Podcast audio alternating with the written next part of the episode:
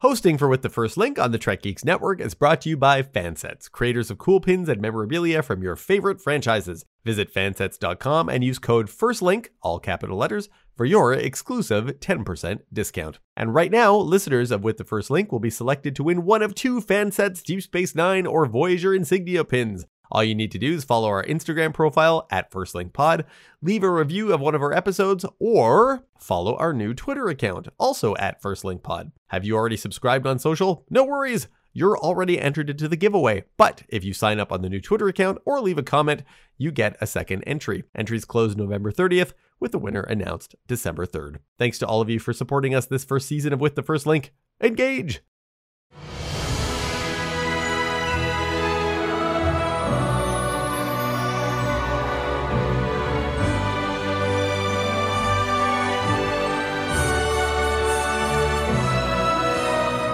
Hello, and welcome to With the First Link, the podcast that hopes to make our future as bright and as just as the one that we see in Star Trek The Next Generation. And we think that one way to do that is to recap and discuss the entire series, one episode at a time, doing our best to look at it all through an anti oppression, pro diversity, anti racist lens. I'm Ruthie Cowper Samoshi. And I'm Matthew Simone, and today we'll be talking about The Neutral Zone. This episode was written by Maurice Hurley and Deborah McIntyre and directed by James L. Conway. It first aired on May 14th, 1988. For today's check in, Matthew, would you ever want to get cryogenically frozen and then woken up centuries later? Yes. Really? Okay. Tell me more. Absolutely. Yeah, I, I think, like, especially, well, okay. It, I guess part of it depends on the circumstances. Like, these people were dead. Right. And so the only chance at life was at some point in the future when medical science had caught up with whatever was going on with them. But personally, there's kind of a temptation right now where I'm like we look at the state of the world. and you're like, yeah. maybe if if you could go to sleep and then wake up and know that it would be Star Trek future, then I would probably be like, yeah, I mean, count me in. That's Yeah. that that seems like a great place where the hopes and dreams that I have for society have been realized, and I could make a contribution to that society in the future, knowing that I could like get enrolled in Starfleet Academy or be a member of the Federation. Like all that sounds great. So basically. In a way, I'm I'm I'm giving a, a shortcut answer to this because I'm kind of answering as if like, could you go to sleep and wake up in Star Trek? Then I would say, yeah, for sure. Right, which is not quite the question, although it is like best case scenario, maybe. best case scenario yeah like maybe you don't know what that future is going to be like but it, probably then the conceit here is that it would be an escape Mm. i should probably stick around and try to help with the present and what's going on with the world now because this is the time that i live in Yeah. What about you would you do that I I'm pretty squarely in no for a couple reasons. all right One is um okay, so I think I think like you mentioned in this episode the fact that these people all it was either like you fully die or you I don't know, just die a little bit and then get frozen. So it's not like they're missing out on a part of their life that they would Mhm. otherwise have participated in. So so th- but because that is my first thing. Like if you, you can't just miss out on part of your life, like what if something amazing was going to happen? That would be sad. So Yes. that's the first thing. But the second thing is kind of like what you said about like waking up in a Star Trek universe, but I think mine's a little less optimistic. Um, I feel like I don't, I mean, the future feels so uncertain. I don't know that I want to skip hundreds of years and be like, well, whew, where are we gonna, are humans even gonna still be around at that point? Like, what's gonna, what's the state of our world gonna be? And I don't know if I want to know. yeah the planet might even be worse Exactly. Yeah. you just might work up, wake up in a barren desert somewhere Right. Or, I mean, maybe the planet will be fine, but our species will be extinct. Right. So, and then what? Yeah. I mean, would that be bad? Like, I, don't- It might be a don't mean that, like- lonely. that's what I was thinking. Yeah, I was speaking more in terms of loneliness. Like when you wake up and be like, okay, well now the Earth is just inhabited by like giant sloths or something, and that's that's my, like my only friends. right. And then they see me and they're like, what is this creature? Yeah.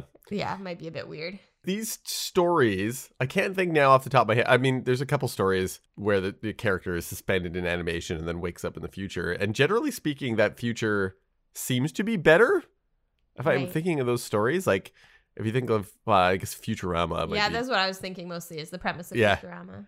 and then this this Star Trek episode. But what if you had a story where the person goes to sleep and then wakes up and things are worse? Well, isn't that like the time machine?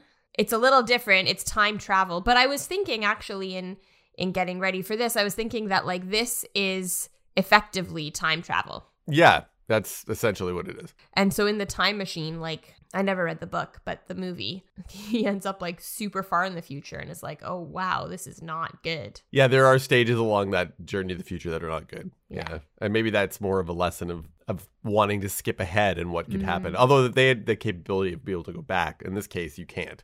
Right. You can't go to sleep and wake up in the past. It doesn't work. It doesn't work No. that way. No. Much as we sometimes might want to. But I, I have been I think in, it has put into question my my hope for the future. And I, I think probably more now than ever, I, I seem to be encountering or reading about it's I think like a general sentiment right now is that is that people are, are generally quite worried about the Earth's future right now. And Yeah. and the fragility of our society and civilization. And I think a lot of those weaknesses were certainly exposed by COVID. I guess if I were going to be dead, then yeah, I would take the option. But if someone just said you could just go to sleep and wake up in the future, I feel I do feel like I have a certain obligation to the present and the challenges that are that are going on in this world. And I don't I don't know if I make much of a contribution. I do in my own way. I try. Right. I talk about science and climate change and and with audiences and and and trying to get us all thinking about these things but i think i feel like i should maybe stick around and do what i can for this world because this is the world that i've lived in it's the world that's given me resources that i can that i've used to survive with and and where i there's people that i know who would get who would you do the podcast with Who would I do the podcast with? Yeah, no, you're definitely not allowed to to skip ahead while we're before we hit the end of season seven. all right So that that I'll put my foot down on that. What's the um what's the Gandalf quote about like everybody who is who lives through difficult times wishes they had been like alive at a different time, but that's not for us to decide. All you have to decide is what to do with the time that is given to you. but what if you're given more time More time, yes, but not not the choice to like skip ahead. yeah Yeah. yeah and that's right that's i guess that's what the distinction is in this Mhm. case Yeah. it's not just skipping it ahead it's that you're you're being given more time but this is how it how it has to work Yeah, I think that's fair. Well, that was a nice little check-in for a nice little episode. this this idea of like what our obligation is to society seems to be a big one that's come up these days too right? It's just it's because there seems to be breakdown in some of our understanding of the fact that we are connected to a wider society and that we do have i think obligations to that society and that's important to recognize. And I think like society and then also global obligations that don't just because I think that one problem is that people sometimes kind of look towards the needs of their own community and that does make sense but that is not I don't think that's okay to do at the expense of the rest of the world. yeah like i, I think i've given thanks to star trek Mm. for having been shown a global mindset Right. since childhood. Like I've always I think I've always had that notion. Actually, I did a rewatch yesterday of Star Trek 4, The Voyage Home, the one with the whales. Yeah. And realizing that even back when I like that was 5 years old when that movie came out. It's the first movie I remember seeing in theaters right. and how already there was this environmental message Yeah. that had come across in this film and this idea that we have to take care of the planet as a whole the enterprise crew have to go back in time and recover these whales to repopulate the species in the future and that we are essentially going to be responsible for our own destruction and that we had been at, at one point in the past and that even though the future has changed it is different we're paying the price now for this environmental damage we had done Yeah. to our planet in the past. And so I've always had this I- this idea of the environment and our sort of global connection uh, through my running through my whole life. And I I guess I have Star Trek to think of thank for that. Yeah, and just the idea that like like it comes up throughout it comes up a little bit in this episode, but that humanity once realizing that we weren't alone in the universe decided to get its act together basically. Yeah. It is really frustrating that the various crises that have been going on over the last several years have not been enough for us to like get our act together, work together globally to fix them. Like we couldn't do that for COVID. It doesn't look like we're doing that for climate change. We can't do it for human rights. Like what is what what is it going to take for humanity to learn to work together? Yeah, and it might require a change in just how we do decision making. We just had an election here in Canada, We did. and I think I was probably like the least excited I was for any election I've ever participated in. I was was angry just like- about it. Yeah, it's just like I don't. This feels like completely useless. It's just I. It's it's fascinating to sit down and and have to vote for candidates and be like, none of these people are still really seem to be talking about climate change. Yes. It's like it's the Yes. It's like having a whole bunch of people that are sitting around together in a house and they're all talking about how they're going to run for leadership of that household, but none of them are have, talking about the fact that the roof of the house is on fire. yeah. And it's just it's very strange. All right. Well, I guess I guess that means we're sticking in this time period. It looks like we're together, Ruthie. Okay, sounds good. then I guess we can do the rest of the episode. In this episode, the Enterprise investigates outposts that have disappeared in the neutral zone. Meanwhile, three cryogenically frozen people find themselves revived on board the Starship Enterprise. what a premise. Picard's at a conference, Yeah. and he's going to be back in several hours, and they found a centuries old space capsule from Earth just happened to be floating around, and I was I'm kind of taken aback that Riker doesn't seem to care. He's just like, I don't know, why would you want to check this out? It's just a derelict. So, one thing I heard about this episode, or one thing I read, was that there was actually like a strike happening around the time it was written. So, it it didn't go through the number, the, the same number of rewrites that episodes usually go through. Oh, okay. So that's why um, it might feel some things might feel a little off. Like, yes, the fact that Riker is like, "Oh, why do you want to investigate this thing?" It's not like we're on a mission of exploration or anything. Yeah, why like do you want to explore? It's silly. Yeah, it, it is funny, and then yeah, Data's like, "I oh, I want to check it out," and Riker's like, "Well, I don't understand why, but okay."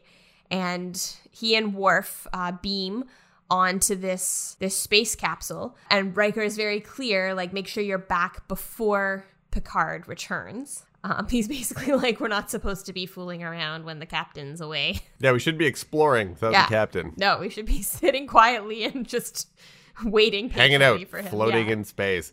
The ship seems to have technology that's like even before the original series. It looks like a pre-warp vessel, which kind of asks the question as to how it got this far into space. But Yeah. Data says he might be able to find out what it is by downloading the quote unquote old style disk drive. Yeah. I was waiting for them to like whip out a floppy disk or whatever. Also, like, there's a door that doesn't open automatically. So Worf is like, oh, it must have been sealed shut with age and it's gonna, like, use his phaser to open it. Data's like, no, no, it's okay. You can just use the handle, which, like, surely they have encountered doors like this before. They're in conflict now over how they both resolve stuff. Because Data could just like brute force the door open. Worf's like, I want to shoot things. Yeah. I will also say that, like, Worf's reaction now that I think about it makes a little bit of sense because when I find a door that like doesn't open the way I think it will open, my first assumption is that like something's broken or locked and not that like I just opened it wrong. Cuz Worf like he literally walks into it expecting it to open automatically and was like, "Oh, it must be broken." Right, yeah, because they're all used to that happening. When Yeah. you walk up to a door, it's just going to open on its own. And if something doesn't open, we shoot it. Yeah. So the room is filled with these like refrigerated pods. They're like human sized pods. Most of them have like skeletons in them. And then I thought it was really creepy. There's one that's empty. Like, what happened to the person who was in there? Maybe they didn't have a full house. Right before we go into the intro, Worf finds one and is like, Data, look at this. And there's like a, a pretty white blonde woman. That's the lead into the intro. Bum, bum, bum. Bum, bum, bum. And Data and Worf find that there are at least three bodies that are still alive and that they were designed for refrigeration rather than for an extended journey. And I don't know what the difference in that in that would be. I think it's like this was storage. It wasn't like these people were on their way somewhere. But we still that still doesn't explain why the craft is as far out into space. No, but it's like it's not like in um like in Alien where they go they they they sort of freeze themselves. They put themselves in stasis to travel far distances. The neutral zone is really far away from Earth. And Yeah. for a sublight vessel to get this far out into space would literally take millions of years. I'm probably overthinking the the travel plot, story, space, and astronomy parts of this. Maybe it fell into like a wormhole. Yeah, you're putting more thought into it than I think the writers did. So oh yeah, maybe. That's Yeah. okay.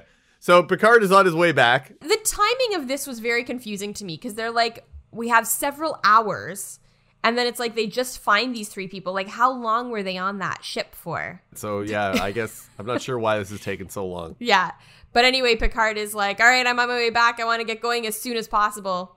And Riker's Riker's like, okay, Data, Worf, get back right now. But Data explains that they've found these three containers, and he thinks it would be best to take them back to the Enterprise. And I'm sure nothing could go wrong there. Yeah, yeah. To, this is the start of every sci-fi horror film. Picard comes onto the bridge and tells LaForge to lay in a course that will take them into the neutral zone, and everyone's surprised by this because typically you don't go into the neutral zone. Yeah. So what? First of all, what is the neutral zone? Okay, yeah, I have some questions. Okay, first of all, the neutral zone is this buffer between Federation space and Romulan space, right? Mm-hmm. It's to be honest, it's been a little while since I looked at the uh, map that uh, friend of the pod Tom gave to both of us. I don't even know if that map was standardized even by this point yet in Right. Star Trek. My sister brought something up, which I'm going to bring up here. Okay. There's Romulan space and the neutral zone and Federation space. Mhm. But the Enterprise is exploring all of this unexplored space. Is the space that they are exploring has it already been designated as Federation space even if there are these planets that no one has been to? That's a good question, Ruthie, and I don't have an answer for it. I'm not really sure. Okay. Maybe it's unexplored space on the other side of explored Romulan space. Like Romulan space is just kind of annexed between Federation space and unexplored space. Maybe, yeah, because I guess how could it be unexplored and then be? How would you have a neutral zone as a buffer to an unexplored region of space? Like, how could you make? Yeah, it doesn't make any sense. Yeah. You're right. It's right now. It's a zone of plot. Yes. a place that usually you wouldn't go, want to go into because you'd be in violation of treaty with the Romulans. I don't think at this point the neutral zone, because there was also a neutral zone between the Federation and Klingon territory, but I think that's gone now. That was an original Trek, right? So yeah, that was I think that was an original trek. And so we're heading there at warp eight, and he wants this to meet with the staff on the observation deck. Right. So Picard explains to Riker, Worf, Data, and Troi, notably not LaForge, I feel, um, that two Federation outposts in the neutral zone have been destroyed, and then there are others that haven't been heard from in a long time. So Worf suspects that this is uh, the Romulans doing, and Picard says that that's that's Starfleet's idea as well. And Riker says there has been no conf- no contact with the Romulans since the Tomed incident. That was a bad time. That was a bad What time. what was the Tomed incident? I don't I don't know. Oh, okay. But we're we're meant to think that it was Yeah. it was must have been bad. Yeah, and so Picard says that it's been 50 years since I guess since like the Federation has heard from them, but they there clearly was some contact because Worf talks about the Khitomer incident where his parents were killed. That involved Romulans. He in this episode, he says like they attacked. That that was within 50 years. There's no way Worf is over 50. Anyway, that's a little confusing. That yeah, I guess the time I'm, maybe they don't count that because it wasn't directly an attack on the Federation. Although the Maybe. Khitomer is Khitomer is is that a that is a Klingon territory? Yeah, yeah, I believe. Yeah. Yeah. Anyway, so Starfleet plans to send a ship to figure out what's going on, and of course, it's the Enterprise. Yep. They want to establish relations with the Romulans or figure out what what the next move is going to be, but not to engage in any battle. And Troi reiterates that there is limited information. So we really don't know. The Romulans are very mysterious at this point. We've seen them in the original series, Yeah. we've yet to see them in Next Generation. Yeah, and how often did they show up in the original series? You know, I don't really remember because Okay. it's been a long time since I've done any rewatch of original series. One of my favorite original series episodes that features the Romulans is called Balance of Terror, and it stars Mark Lenard, who later goes on to play Sarek Yeah. as the Romulan commander that the Enterprise is playing a cat and mouse game with. Yes, yeah, I like that one. One thing that Picard specifically says, and he's talking about more about the Romulans, but he specifically says, I want no surprises. Which you would think that would be a good time for Riker to be like, hey, you should know that this thing happened while you were off the ship. Right. Yeah. but it's awkward, so he doesn't want to bring it up at the time. He doesn't. So instead, Crusher tells him. She's like, uh, the people from the capsule that Data brought in, and he's like, the who from the what? That Yeah. I'm sorry, what just happened? Because Riker's like, oh, just let someone else Yeah. tell him. So she's like, yeah, I thawed them, and he's like, I beg your pardon. yeah. And I guess Data received permission from somebody to thaw these people out or whatever. Crusher says that like they're they were falling apart, like the the the crypts. She says that were holding them were like Yeah. falling apart. So she made the medical decision. I guess she's allowed to. Because yeah, I guess in her mind they're not they they might be dead, but they are revivable for now current technology, which is kind of the whole point Yeah. of of freezing them to begin with. So they all in conditions that would have been terminal in their time when they were frozen, but she has healed them, and now they are they're not dead. They are now sleeping in sickbay, and each had been frozen after they died. Yeah. Cryonics, she called it this 20th century fad where where people fear dying so much that they were frozen at the moment of death, as if you know we we've gotten over this fear now. But you you remember that fad, right? In the late nineties? Everyone was freezing themselves. I do remember that being talked about quite a bit. I remember it from Austin Powers. well, yeah. Yeah, that's another time. Uh, was the future better in his case when he Well, woke he up? went I don't know. from the sixties to the nineties. Yeah. So he didn't like it as I. It's been a long time since I've seen Austin Powers, and I, I Yep. honestly don't think I'm gonna watch it anytime soon. No, not for research for the podcast. Yeah. Yeah, but this I do remember this was the thing where people were starting to talk about being frozen. So I guess that was around this time that, that the episode was written. Yeah, and there was like. A, like I definitely remember it coming up in Futurama as well. Like in addition to that being the whole premise, there was the whole like saving famous people's heads and all of that stuff. yeah, there's a lot of heads in jars in Futurama. that was a thing. So okay, I guess it was a fad. It just didn't didn't take. It was more of a fad in like talking about it, not in actually doing it. I guess at the time we've been talking about other fads that rich people do. So in the past it was freezing yourself, now it's going, It's to, going space. to space. And now we have both together in this episode. Yeah, there we go. Picard asks Data to come to sickbay and tries to explain why he's upset about what Data did. And Data understands the point that they were already dead, but he says, like, it, it seems like the right thing for us to do was and this whole time Data's like, hey, why aren't we exploring? Why aren't we helping these people? Why aren't you know, isn't that also our mission? And so he seems to be trying to keep them all on point, basically. I think part of Picard's thing is he's not actually upset that Data did this, but he's just frustrated that it's happening now. And he's trying to communicate this without like blaming Data. hmm And he, I think he does a pretty good job. He's like, like as soon as Data's like, yeah, I don't know, it seemed like the right thing to do. Picard is like, okay, fine, we'll just add that to my plate of things to deal with right now, in addition to the Romulans. a lot of what the enterprise does is always seems to be pulled in these two directions either it's engagement in sort of these galactic politics and grand overarching plots that affect the galaxy versus these tiny storylines that are more of like a human element and you have both of those come together in this one episode and data that's the fulcrum of both Yeah. saying like yeah we know that these big things are going on but it's also important for us to remember like these small more human stories as well and you kind of both in this episode Yeah. So Picard decides before we wake these three uh, people up uh, that he needs security. So he just calls Worf. They start with the blonde woman. Crusher like hyposprays her.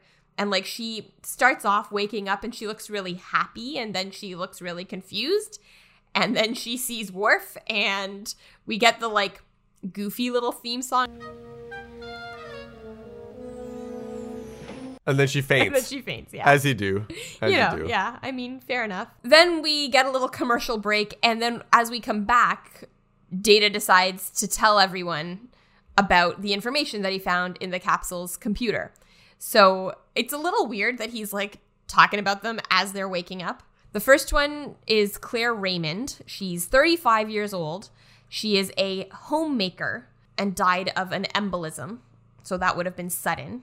Then the second one is Ralph Offenhouse, a 55 year old financier who died of advanced cardiomyopathy And so he would have known for a while that he was going to die. And then the last one is LQ, LQ Sonny, Sonny Clemens. Clemens. So he's a musician and he died it looks like like drug drug use. He's one of my favorite musicians. I've listened to his stuff for years. I have a, a comment to make. Yes. Okay, so Data's talking about Claire Raymond being a homemaker, and he makes a, you know, the little throwaway line of, oh, I guess she worked in construction, which, like, okay, it's funny. Like, you know, Data, Data's lack of knowledge is sometimes funny. Here's my issue I, I could make a comment about how, like, taking care of the home is traditionally women's work and therefore it's not valued, but that's not the comment I'm going to make. How is it that in a century where they don't care about money anymore, no one is confused by the job of financier? Right. But they are by homemaker.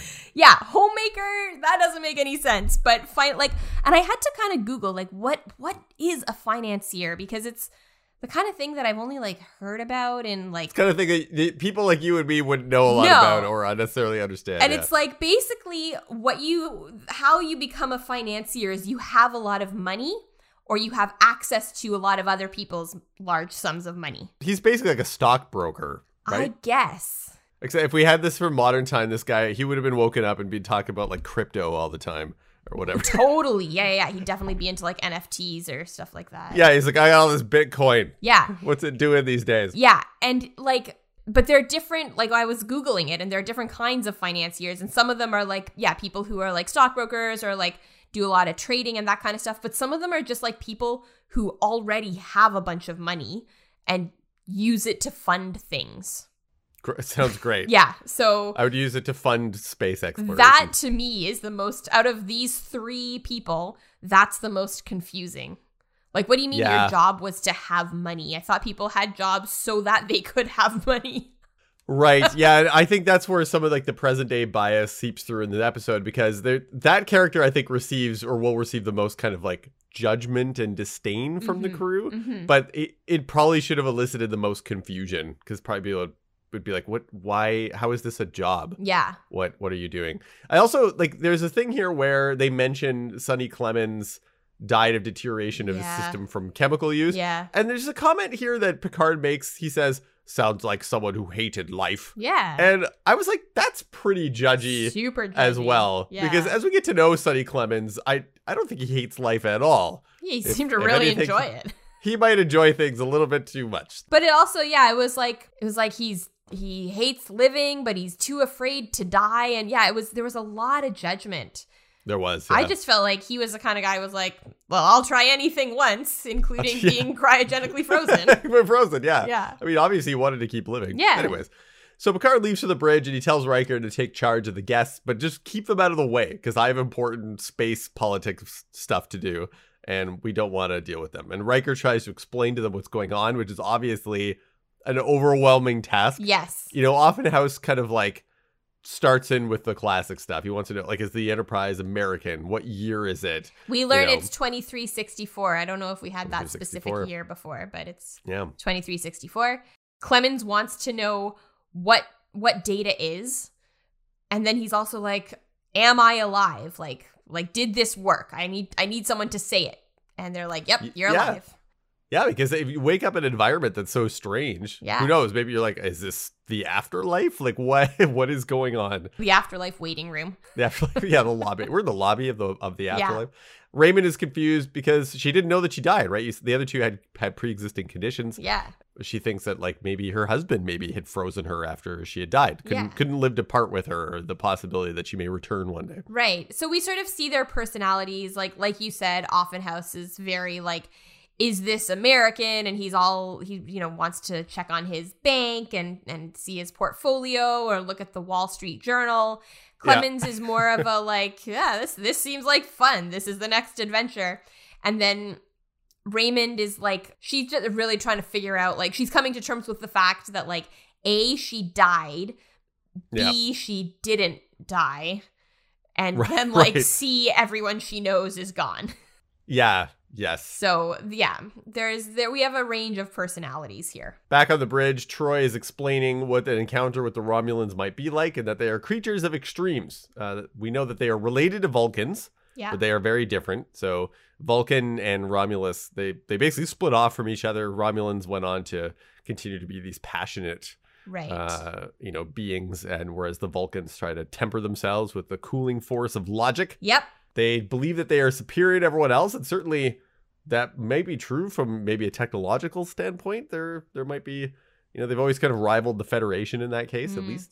Uh, but they are curious about humans, and which has kept the peace. And they tap, they typically won't make the first move of aggression in a conflict. Right. Or at least like maybe this is this is me with my other knowledge of Romulans coming in like they won't outright make the first move. They might try to Right. goad someone into making the first move, Mhm. but they won't they'll like keep that plausible deniability. Back in their crew quarters, Clemens orders this massive meal from a replicator. He's like a steak and a mess of greens. Yeah. And and I was like, yeah, that's you know, like if you could eat anything you wanted from a replicator, sure. you'd probably be eating lavishly often. But then, then switches that meal. He's like, ah, forget it. I just have a martini with two olives. That it's so funny. I have been recently like having a hard time because it's like, oh, I'm too tired to cook, and like, do I want to order something? And while I have never gone from like a massive meal to like, no, I want a martini instead, I've definitely like switched back. Be like, oh, I'm gonna order like this massive thing. Actually, no, I'm just gonna have a couple of apples for now. yeah. That's classic. Like, I don't know what my body needs at the moment. There's also usually a financial concern there that these individuals no longer have, which is a nice thing. Yeah, It would be nice to at least wake up in a future where you don't have to worry about money anymore. that would be really nice. Yes. He wants to watch sports. on the on TV, TV. the boob tube. Apparently, television didn't last much beyond 2040. What do you, what do you think, Ruthie? Is that an accurate prediction? I wouldn't be surprised if people don't have TVs because they just use their computers after 2040. 19 years from now, television's going to be obsolete. I don't know. The way I thought of it was that I guess you watch television to experience different narratives and realities that couldn't be your own. Maybe so they would be watching shows about people like in the 20th century. Maybe. Would that be a thing? Because that would be like if I lived on the Enterprise, why would I watch TV? Because when I watch TV, it's to be on the Enterprise. For you specifically. Yeah, for me. Yeah, that's that's. I was thinking about like, well, would I still Yeah. watch TV on the Enterprise? Probably not. I don't know. Yeah, Anyways. there is a kind of like funny shot where Clemens is like, "Well, what do you guys do for fun around here?" And then it like cuts to Riker sitting beside one of those 3D chessboards. And it's kind of like, "Oh no, we have heightened ourselves beyond needing television." But it's also like, "Well, this is pretty rich coming from a television show." Yeah, and and also from a guy who sits around his quarters and watches like the holographic Right. people dancing Yeah, around. yeah. They, they don't call it TV. They just go to the holodeck for crying out holodeck. loud. But that, Yeah. like, what's living through a what's his name, Dixon Hill? yeah, That's TV. that's TV. By another It's TV. another Except name. it can kill you. Yes. Yeah, I prefer personally I prefer the kind where I'm not at risk of being literally killed. Picard calls Riker to the bridge, and Offenhouse wants to talk to him so he can phone Geneva. He, Offenhouse is very like, let me speak to the manager. He's got very much of that like Yeah. attitude about him. Okay, you don't understand. Things are different here. I think it's a coping mechanism almost from his part. Yeah. And he it kind of comes up later. He brings that up, but it's like he's like, "Oh, I need the Wall Street Journal." Like, can you imagine waking up 400 years from now being like, "No, I need I need a newspaper from when I was around." Yeah, I, I I'm so assured, or at least clinging to the hope that the threads of my life as I understand them are still going to be are still exist in this time in some form Yeah. as to request them. And again, I I don't think that he actually thinks that. I, I do feel like it's more it's almost like a way of, of assuaging panic. Mhm. Kind of mhm. hiding on or hanging on to these familiarities. Clemens tells Data that they want to find some low mileage pit woofies. I think that means young groupies. Yeah, that's that's pretty rough. It's it's not good. Yeah, Clemens is not uh not the best character by any means. Yeah, that, uh, most of the time I find him charming, but that that one statement Yeah. was was cringy. There's another later sure. where he slaps Crusher's butt, which is oh, not fun. I, I think I missed that in my Oh, rewatch. yeah, That's- lucky you. That sucks. Data and Riker discuss the three of them on the the way to the bridge, and Riker wonders how humans survived the 21st century. And you know what, Riker? Same. I I I share that sentiment. Yeah, no, let's see if we make it through. It it is kind of like I I I do have to say there is a certain amount of hope in this that's like we can get pretty bad, but maybe we'll turn it around. Yeah, in my rewatch of uh, Voyage Home yesterday, McCoy makes a similar statement. He's like, they're walking around San Francisco in Mm. Oh, like yeah. 1986 or whatever, and he's like, it's it's any wonder these people made it out of the 20th century. Yeah. like, yep. yeah, it is. It really is. They're six hours now from the neutral zone and can't contact any outposts in the vicinity. And Riker thinks that they've all been destroyed. So this is this is a serious problem. It is. And Riker, I gotta say, is like, he's really coming in hot in this episode. He's really like, we should be fighting. We should be ready to fight. We should, this is a trap. It's a setup.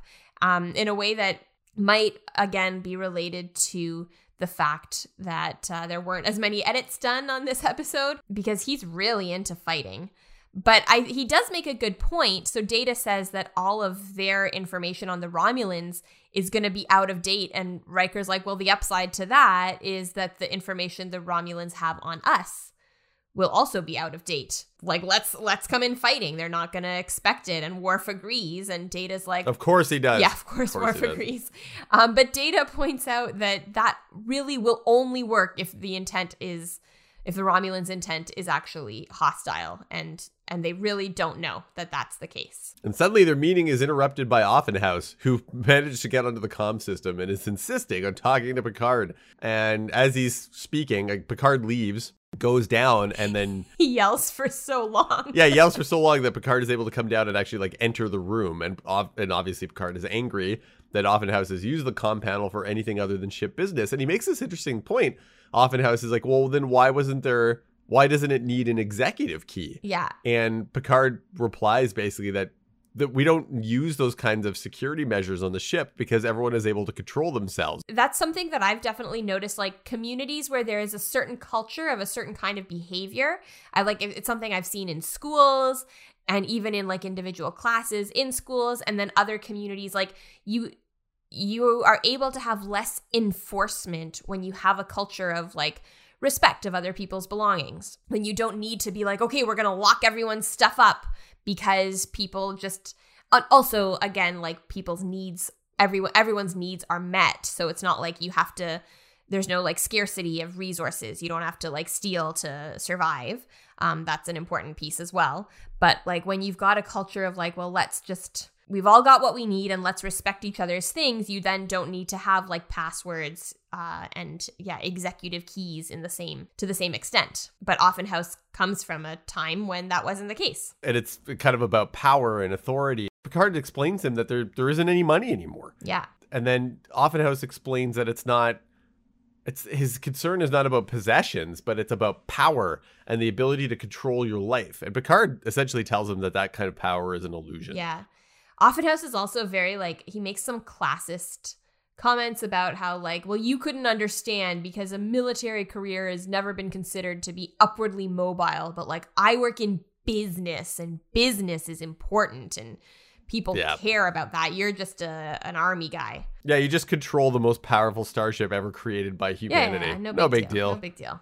Yeah, and then uh, Raymond starts crying because she misses her kids. To his credit, Picard doesn't just foist her off onto Troi, although he like you know he he tries to be comforting and gives her a little awkward pat on the back. But he does ask Troi to come and deal with this. And I was thinking, I was like, it would have made sense for her to have been there from the beginning. But I also kind of like that she wasn't there because she was a necessary part of the main mission, which was like doing research on the Romulans. Right. So now they've asked her, we, we need you to step out of that role for a moment and, and come into the other plot line. Yes. because we've got issues going on here. And that makes sense because her expertise are needed in both areas of this story. Yeah. I understood why Raymond was crying at that point. I mean, it's one thing to be out of time that far, and then Offenhouse is just creating like a completely toxic environment. Absolutely. and it it sucks. So Picard leaves and Troi arrives and starts talking to Raymond, who's having a really hard time. Wants to know what happened to her children, and so they realize now, well, Troi might be able to find out what happened to the rest of her family and give her some answers. So meanwhile, uh, Clemens, uh, he he asked before before Picard left, he was like, I need to see that pretty little doctor of yours. And, you know, just being so charming. And, but what he, he wants like meds of some kind. And Crusher's like, but you don't have a medical need for it. And I can't tell if it's like he doesn't have a medical need that she recognizes, but he is addicted. And, and so he wants like some kind of drug because he, he's feeling withdrawal symptoms or if he just wants them for fun because like the, the, he wants to get high. Like Yeah. but that's it's clear that that's kind of what he wants. And then he's like, okay, fine, if you're not going to give me meds, like I want to hang out with that android. And that's when he slaps her on the butt, and she's like, "Hmm, much obliged. Yeah. Uh, and then yeah, so Troi Troi is showing Raymond like ten generations of her her progeny, which is also sad. And like I I feel like she's the most relatable of the three.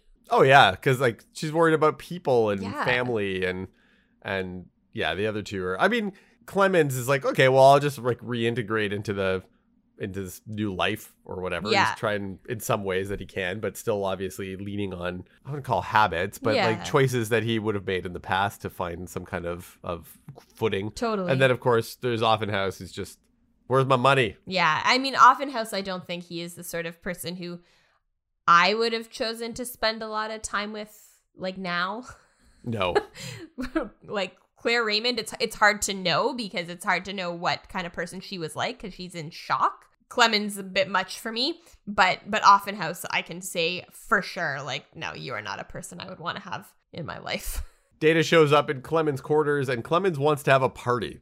Yeah. So he says he was it some suds, some songs, and some Good- there's, good there's like a third or- yeah, S there. yeah. There's an alliteration he has. But anyways, Clemens explains that he's not having a difficult time as the others because it's all the same to him. You know, it's just it's people yeah. and life and and and whatever. Riker calls uh, Data to the bridge, and he's like, "We're approaching the neutral zone," and that makes Clemens uh, nervous. And he's like, "What's what's a neutral zone? And who are these Romulans? And let's let's not invite these Romulans to our party." And Data's like, no, I think not.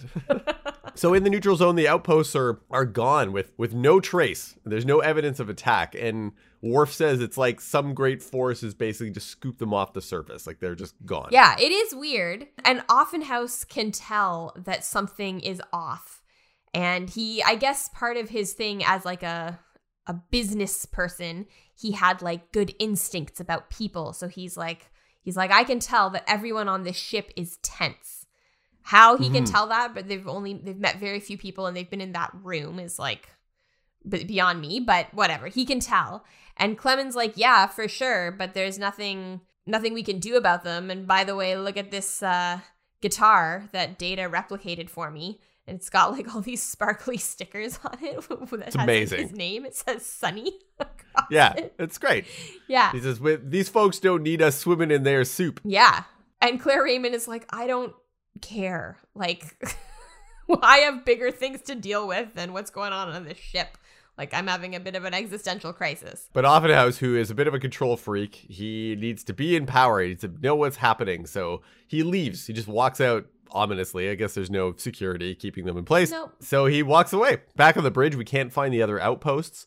So Riker and Worf think the Romulans are up to something. Probably have maybe improved their cloaking device. Yeah. So they've used one in the past. Maybe it's even better now. So they should maybe go to battle stations. Yeah. But Picard says no, uh, because, like, if they do that, then, like, if there is a Romulan ship out there, they'll be able to tell that the Enterprise is powering up their weapons. And he, like, like Troi said, he's like, they're not gonna make the first move. So he doesn't he doesn't want to make the first move and have them retaliate but he does allow them to take the ship to yellow alert which offenhouse hears as he's walking sneakily down the corridors and then he uh enters a turbo lift and he's like really confused because there are like no buttons Yeah, exactly.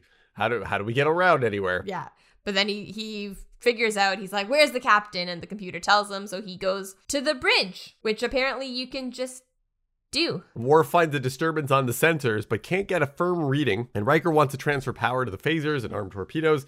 And again, Picard's like, "No, we don't want to engage in battle." And you always wonder if that that first little, it's almost like a bit of a feint that we sh- we see on the sensors. It's almost maybe like someone's trying to bait them into attack. But like how many times does Picard have to explain that he doesn't want to engage in battle. Again, it may not be the best writing, Yeah. but I think we're starting to see some of the inexperience maybe from Riker Maybe. on this one. Yeah, that he's kind of losing his cool. Picard is like, we don't want to. en-" He started off the mission. He's like, we don't want to engage them in battle. And then as soon as something's wrong, Riker's like, we should get Shoot ready to fight them. And he's like, no, we don't want to engage them in battle. And then like something else happens, like, let's shoot them. And it's like, okay, Riker, calm down. Calm down. Worf loses the signal just as Offenhouse makes it onto the, the bridge, bridge. and like no one notices that he's there. And so LaForge thinks that uh yeah, they they have probably improved their cloaking device and Picard's like, yeah, they they were probably trying to figure out what we were up to. and see if we would fire, Yeah. right? Trying to bait them into firing. So Offenhouse makes his presence known. He's like, "Who the hell are they?" When you're saying they, who are you talking about? And Riker says, well, "Get them off the bridge." And security tries, but then stops to uh, watch as on the view screen a Romulan warbird decloaks in front of them. It's amazing. And this is the first time we've seen it. We've actually seen, it's a cool ship design, and this is the first time we see it. Yeah, I love the Romulan warbirds because like they have the cloak, but then they also even when they're like not cloaked, they still kind of look like they're half not there. Yeah, because there's a big void in the center of their ship, the way it's designed. and then yeah. they're this like dark, glowy green color. So it's it looks like it would I don't know be kind of reflective still. Yeah, it's great. So Picard wants to open hailing frequencies, which is the whole point of what he's been trying to do is establish contact and relations. And Worf is surprised. He's like, "These are Romulans. They believe humans and Klingons are a waste of skin." And Picard is like, get a hold of yourself, Worf. Open the hailing Yeah, frequency. control your emotions. So then he addresses uh, the Romulan vessel, and Data says all of their systems are armed. But Picard says, yeah, but they haven't fired. Romulans respond. They're slow to show up on the screen, and there's Commander Tebok introduces himself. Who, Do you recognize him? yes, this is uh, Marc Alaimo, who goes on to play Gul Dukat. Yes. uh, on Deep Space Nine as well. Yeah. No, you couldn't. You couldn't just have him for this scene. He's too awesome for that. He's too awesome. Yeah. So Picard says that their presence in Federation space should be viewed in an act of aggression, and the Romulans are basically like, "Well, if this were an aggressive act, we wouldn't be here having this conversation." Basically, yeah. It turns out that their outposts, the Romulans' outposts, have also been attacked. Whoa! So this is not just limited to the Federation Yeah. outposts, right? This something is attacking both the Romulans and the Federation. Yeah. So Worf is like, well, yeah, but that didn't give you a right to enter Federation space. And then Tebok calls him a dog. He's like, "Yeah, silence your dog." yeah. Yeah. That's rough. Super rude. And and then Picard is like, um, he's a member of my staff, and also he made a good point. Uh, but but the Romulans basically say they don't need permission to enter Federation space, but they're also like, once we saw the the kind of attack, we realized it was much too sophisticated for the Federation. The level of destruction was too high. So Picard asks who's responsible, and this is where now Offenhouse's ability to read people kind of comes into play because he's still standing at the back of the bridge, and he's like, he doesn't know. He says to Picard, he's like, he doesn't know. He's hoping that you know what's going on, Yeah. but he's too arrogant to ask. Yeah. Riker again says, like, you're not supposed to be here. Get him off the bridge. And Picard's like, yeah, but you know what? He's right Yeah. the Romulans also don't know what's going on, and they were hoping that the Federation did. So Picard proposes that they cooperate with each other since they're dealing with some other foe that's more powerful than both of them. And Sub Commander Tibok agrees that as long as it's convenient for the Romulans, then they are going to play along with this. And then Tebok has this like big speech, which didn't fully make sense to me. Your presence is not wanted. Do you understand my meaning, Captain? We are back. It's it's not totally clear what they were doing before, but basically he's like we need we realize now we need to keep an eye on you all. So, we're back. So we're back. Yeah. And then they basically just close the channel and fly off. Yeah, in their awesome awesome ship. I love the the Romulan warbirds. They are really cool ships. Yeah. So now they, they're like, okay, security finally gets Offenhouse off the bridge. Finally, it It's like, get him out of here. so long. Picard looks at the view screen with like this thoughtful look. Something significant has happened. Yes. So then in the guest quarters, Troi has found someone named Thomas Raymond, and that was Claire's son's name. She had a son, Tommy. And he, uh, there's a family living just outside of Indianapolis. and she gets a picture of this Tom and Raymond. It is actually her great, great, great, great, great grandson. I think that was right. I think there were five greats, uh, but it looks just like her husband. So that's kind of nice. And she's kind of worried about going to see him, but Troi's like, I mean, it's a place to start. They are family. Picard has arranged for a ship to rendezvous with them, the USS Charleston, Yeah. that will take all the three of them back to Earth. And of course, now they're worried because they have to figure out how to reintegrate back on 24th century Earth. And so Offenhouse is worried because he says, I have like no money, I have no office. And Picard says, Well, the material needs no longer exist. The challenge, because like basically he's like, What's the challenge? Like, yeah, what's, what's the how do I point? and he's like, well, the challenge is to improve and enrich yourself. And that's, I like, this is a very simple overview of how I wish things were here. Yeah. It's like so much of my own time, I, I feel like is set on, on survival. Yes. We had a period of time where I think everyone got to see how things could be a little bit different, where at least in Canada, when at the outset of the pandemic, our government instituted something called CERB, the Canadian Emergency Response Benefit. Yes. And basically, it was a payment that was given to people who had lost their jobs during or due to the pandemic and couldn't work. And so I I got laid off from 3 jobs in 2 weeks. I was like what am I gonna, what am I going to do? And so this this benefit was instituted and basically a lot of people had said it could be a model for something like universal basic income. Everyone would have a guaranteed payment to ensure that you're not just like struggling to survive Yeah. from like month to month to month. Having the freedom to not worry so much about survival, I had so much more time to take on other creative pursuits. One of them was this podcast. Yes. One of them is we're working on right now. We're, one of them we're working on right now. So literally, like this project would not be happening if it weren't for opportunities mm, like that. Yeah. We're often so bent on this idea, we're sold on this idea that the challenge is about survival and how well we have survived or or created that sense of security. But what if that was already provided? Yeah. And I think part of the argument is like, oh, well, then everyone would be lazy and no one would want to do anything. I don't believe that. I think people would have all kinds of things that they want to be able to do and, and creative pursuits that they would have. And I think that's the point Picard's making here. I totally agree. I think Offenhouse and Picard are providing simplified but I but still pretty accurate representations of the sort of for and against basic and universal basic income that Mhm. Offenhouse is taking the against. He's saying, well, if there's if no one has any money, then what do people work on? And Picard is Yeah. like everything. Yeah, everything. They don't need to do it for money. And the other thing that I think is important to note so, people who have had to work really hard just to make enough money to survive, if they were then given the opportunity to stop doing that or to pause doing that, there would likely be a period of time when they would like not work. For a, for Yeah, a while like be- rest. because they would have to rest because they yeah. because capitalism is exhausting. And I think that people who argue against UBI would probably look at that and be like, see, they're not working. Um, Yep. But if we were to take a really long look at it, and so then we're looking at people who are not exhausted by having to work so hard to survive, then I think you would find the opposite would be true. I think people would be doing so much more with their lives. I think that in a way this circles back to our conversation at the start. Yeah. Find a way to make a significant contribution to the present and to their society. Right. And I feel like when people are making the argument that no, if it weren't for the need to survive, people wouldn't be forced to contribute to the rest of society. That argument actually comes from a feeling of disconnection from society to begin with because Mm. they don't see how they themselves might make a contribution or how other people might because they don't understand their connection to that wider society. Right. And that's the unfortunate part of how our economy is structured. We're so fragmented from one another. It, it always attacks that sense of community. But, well, Clemens, he knows what he's going to do. yeah, he's excited to release his old music because everyone forgot about it.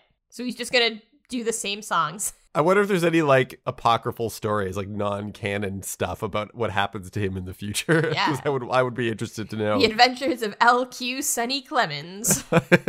in the 24th century. he wants to take Data with him, but Data's like, oh, that's intriguing, but no. He's like, I've got a job. Thanks. I don't want to be like one of your roadies. Yeah, no, thank you. On the bridge, LaForge points out that the Charleston is going to be making an extended stop, and he's like, he's like, we could actually get them to Starbase Sierra earlier and like cut months off of off of their trip. And Picard says, yeah, but they'll benefit from this long trip to acclimate. Basically, he's like, yeah, but I don't want them on the ship anymore.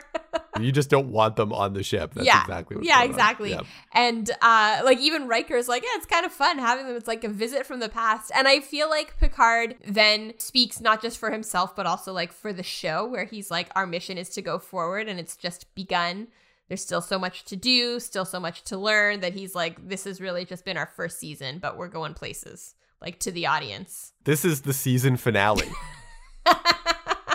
it's not a terrible episode, but it certainly doesn't have the the weight that other finales for Star Trek have. Well, actually, second season finale is not that great either, It's but that's that's that's an external force out of their control because that's what there's a writer's strike. Well, on, but- I guess there was one here too. I also wonder because I don't watch a lot of TV from like this, like for the 80s, but like what were season finales like? Were they big deals like in on other shows? Do you know? I now that you mention it, I don't really I didn't watch anything else, so maybe that was standard and it, it wasn't such a big deal. Yeah, now that you now you mentioned it, I don't know. Anyway, it is weird that the previous episode was not the season finale because that was such a cliffhanger. And then this is like a different cliffhanger that there's something and I don't know, are we supposed to think that there's some connection between the conspiracy in the previous episode and then what happened in this episode?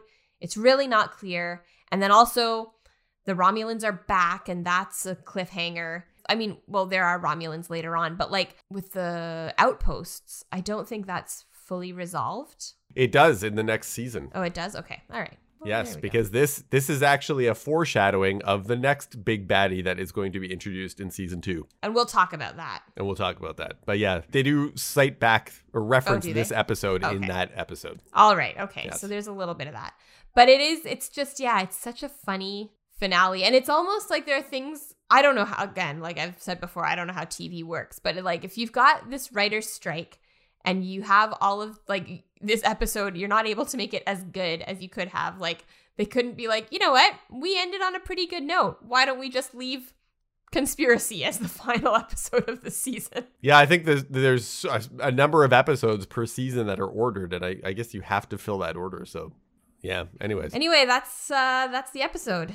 Yeah. So thank you so much for listening to this episode or to the season. Yeah. Of with the first link. That brings us to the end of season. Well, we did it. We did it. We did a whole season. We finished season one.